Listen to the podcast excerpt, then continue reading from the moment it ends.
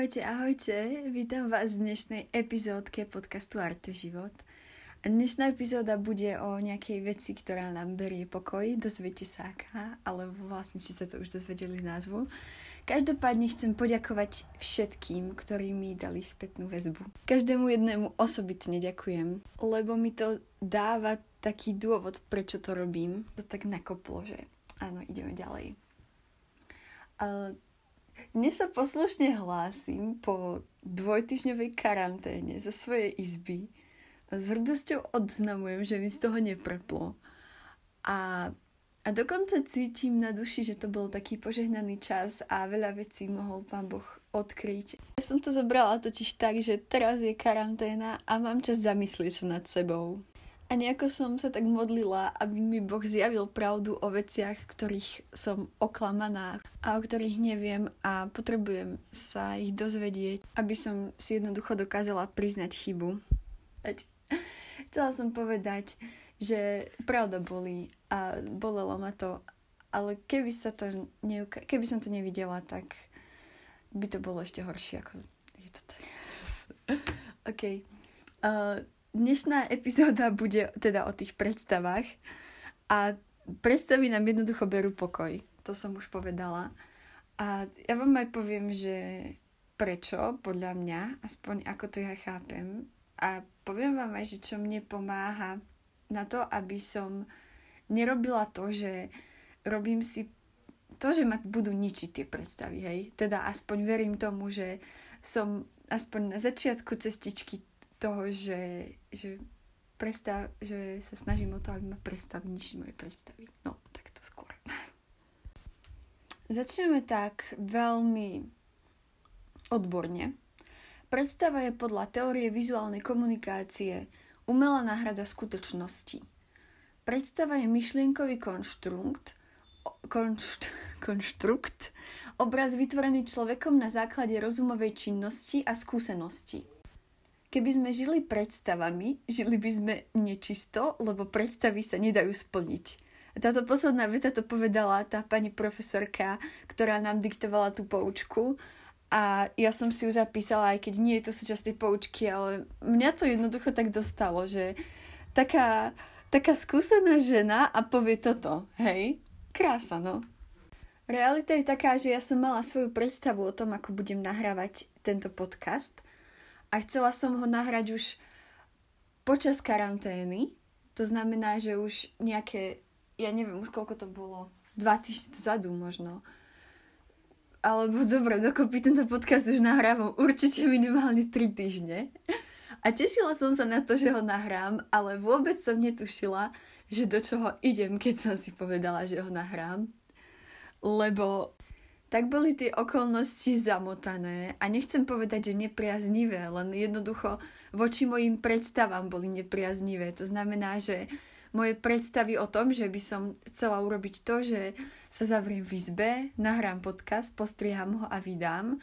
Asi to vyzeralo tak, že idem na prechádzku do takého malinkého poľa za domom, do ktorého môžem ísť Idem tam s telefónom a vravím si, že napíšem scenár. Idem na vzduch, nech ma tam osvieti, nech sa okysličí môj mozog. V skutočnosti mi tieklo z nosa. Nemala som pri sebe vreckovky. Tak som sa už taká zúfala začala modliť ruženec, že Pane, ja nemám žiadny nápad. A nie len, že nemám žiadny nápad, že o čom nahrám podcast, ale ja už, ja už viem, že chcem, aby sa volal, že, že naše predstavy, ale ja proste vôbec neviem, že čo tam poviem. A nemám ani vreckovky. A proste už to potrebujem vydať, lebo si to tak predstavujem, že to chcem vydať. A medzi tým mi zavolal môj ocino.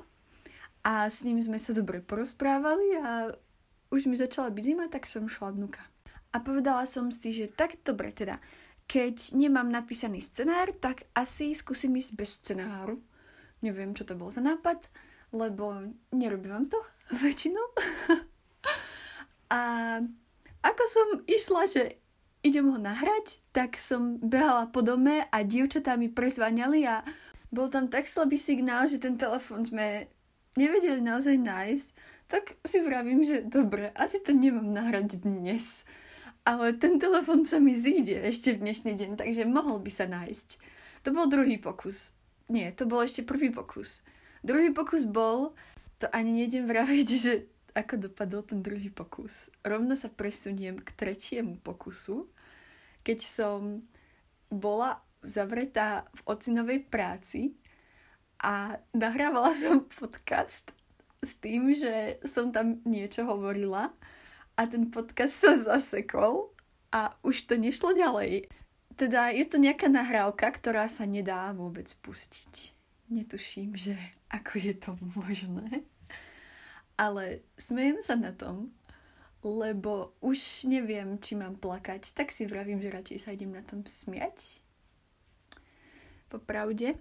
Mne totiž dochádza, že ono to úplne nie je o tom podcaste, ktorý nahrávam, ale je to skôr o tých vzťahoch a je to skôr o tom, že keď na základe toho podcastu sa môže stať to, že, že to ľudí obohacuje a keď môžete vy z toho niečo, niečo mať a nie, aby som ja mala z toho taký dobrý pocit, že mám teraz nahratý pravidelný podcast každý týždeň a každý týždeň ho mám vydaný presne v tom istom čase, aby to bolo dobre podľa algoritmov a všetky tieto veci, tak nejako mi na tom dochádza, že o tom toto vôbec nie je. Že nie je to o tom, že to mám urobiť, aby to bolo, ale mám to urobiť preto, aby to mohlo slúžiť. S tým chcem teda robiť tento podcast a nechávam to, naozaj to odovzdávam Bohu, že vidím, že ja to nedokážem robiť takto z vlastných síl, lebo keď to robím takto z vlastných síl, tak to dopadne... No nedopadne, no jednoducho, kým som sa ten podcast snažila vydať a strašne som na to tlačila, že musím, musím, musím nahrať ten podcast, tak som z toho len bola v takom zvláštnom strese a v takom, že musím to urobiť, len aby to bolo. A teraz ako v tomto momente keď nahrávam podcast, tak až sa čudujem tomu, že jednoducho vypadla nám Wi-Fi v celom dome. Je doma skoro celá rodina. Môj malý brat tu behá a ani raz mi nevošiel nikto do izby, ani raz ma nikto nezavolal, ani raz mi nikto nezavolal na telefón, kým nahrávam tento podcast. A toto je taký zázrak, by som povedala. A ešte do toho mám strašne rozhadzanú izbu. Mám tu porozkladané po celej podlahe kartóny, ktoré sú zafrckané a mám tu asi tak 7 obrazov načatých, ktoré som začala robiť a potrebujú ešte trošku času, aby dozreli a ja potrebujem ešte trošku času na to, aby som si na ne našla čas. Lebo popri škole, kde treba navrhovať uh, rôzne... No dobre, to je jedno, to neviem vraviť, čo robím v škole, lebo to už... To už by toho bolo veľa, no. A blíž sa nám skúškové, oh yes. Je to fajn. A najviac fajn je, keď sa nájde človek, ktorý mi povie, že ho pozbudzuje to, keď vidí obraz a že tie obrazy majú hĺbku a keď mi niekto povie, že si vypočul podcast a že ho potešil, alebo keď mi niekto povie, aha, aha, už ide môj brat. Uf, nie, nejde. Dokonca. On má takú srandičku, takú pištolku a už vždy, keď viem, že ide, vždy, keď počujem tú pištolku, tak už čakám, že príde a bude ma chcieť zastreliť. A Dobre, nejdem odbočovať. Prepačte mi to, že takto odbočujem. Už budem radšej končiť. Ďakujem za to, že ste vydržali do konca pri tomto podcaste, kto vydržal. Ďakujem vám, fakt. A prajem vám krásny, požehnaný deň. Uvidíme, že kedy najbližšie vydám podcast, ale keby niečo, viete, kde ma hľadať. Ahojte. No. Ty ma chceš ostreliť? Vieš, že to je hračkárske. David! Čo to je? Paula. Nebí ma!